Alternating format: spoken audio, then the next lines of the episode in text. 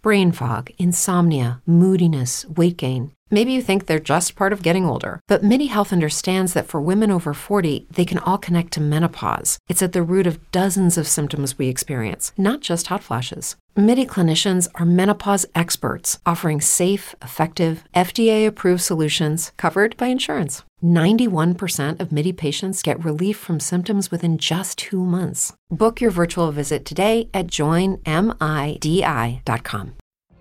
What if you could have a career where the opportunities are as vast as our nation, where it's not about mission statements, but a shared mission?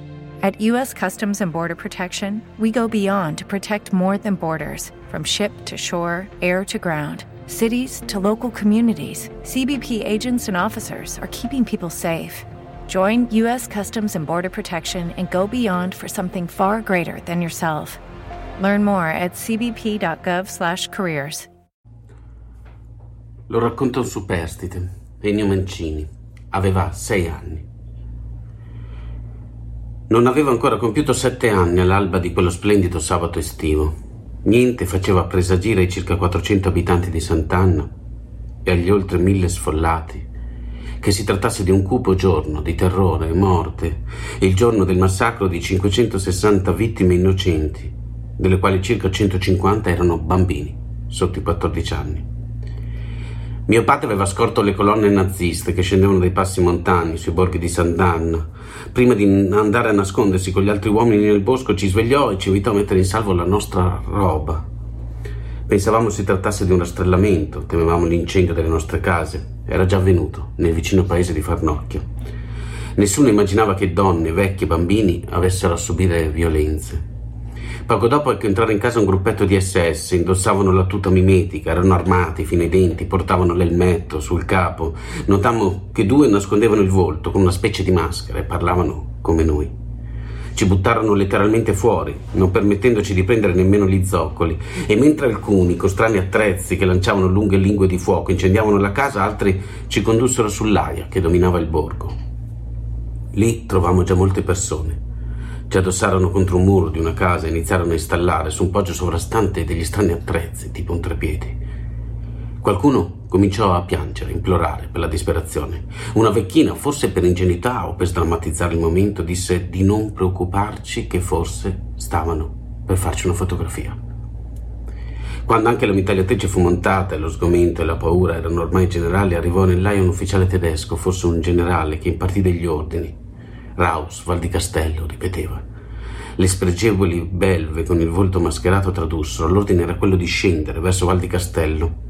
Al nostro nucleo familiare si erano aggiunti la nonna materna, la zia e gli altri. Scendendo passammo davanti alle nostre case, ormai quasi completamente incendiate. Si udiva ancora il muggito della mucca, rimasta intrappolata nella stalla.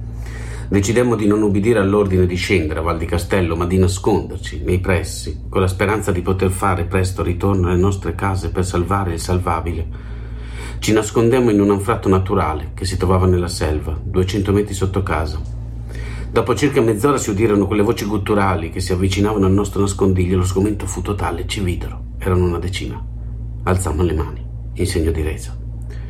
Ci incolonnarono e ci spintellarono lungo il sentiero che portava verso il centro del paese, verso la chiesa di Sant'Anno.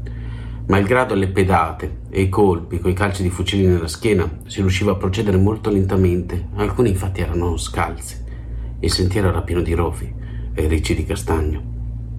A un certo punto decisero di proseguire, lasciando di guardia un solo soldato che nel frattempo si era tolto l'elmetto dal capo. Era molto giovane, quasi un adolescente. Non ci faceva più tanta paura. Quando il gruppo dei tedeschi scomparve dalla nostra vista, il giovane soldato cominciò a impartirci degli ordini che non capivamo, ma ci faceva anche dei gesti eloquenti. Questi sì che erano intuibili. Ci diceva di tornare velocemente indietro. Salimmo.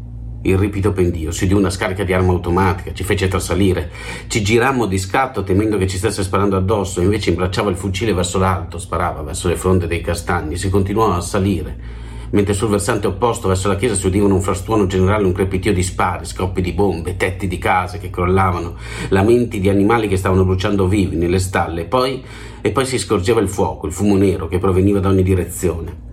Non ci rendevamo però conto di tutto quello che realmente stava accadendo. Giungemmo a casa poco prima delle dieci e tutti ci adoperammo per salvare dal fuoco quella parte ancora non distrutta. Ci sembrava una cosa gravissima aver perso gran parte della nostra roba e la mucca che in quel periodo ci aveva permesso di sopravvivere.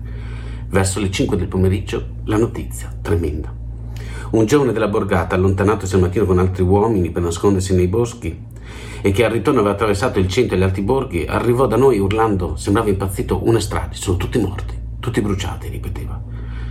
Lasciamo le nostre case che ancora fumavano per correre verso il centro. Ogni gruppo andava là dove abitavano i propri congiunti, i propri parenti.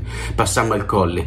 Ne avevano uccisi 17. Una ragazza ferita, un uomo anziano si erano miracolosamente salvati sotto il cumulo dei cadaveri. Arrivammo alle case dove abitavano i nostri parenti. Cadaveri sparsi dappertutto, rovine, fuoco pochi sopravvissuti impietriti dal dolore. In una casa sventrata dal fuoco, su una trave che ancora ardeva, incastrata, una rete di un letto e sopra tre corpi quasi completamente consumati. Al nero dei tessuti carbonizzati faceva contrasto il bianco dello scheletro. Uno dei corpi era piccolo, era il corpo di un bambino. E poi l'odore, acre, intenso, della carne arrostita. Una nonna per fortuna riprese noi bambini per riportarci verso Senneri. Avevamo visto molto, troppo, per la nostra tenera età.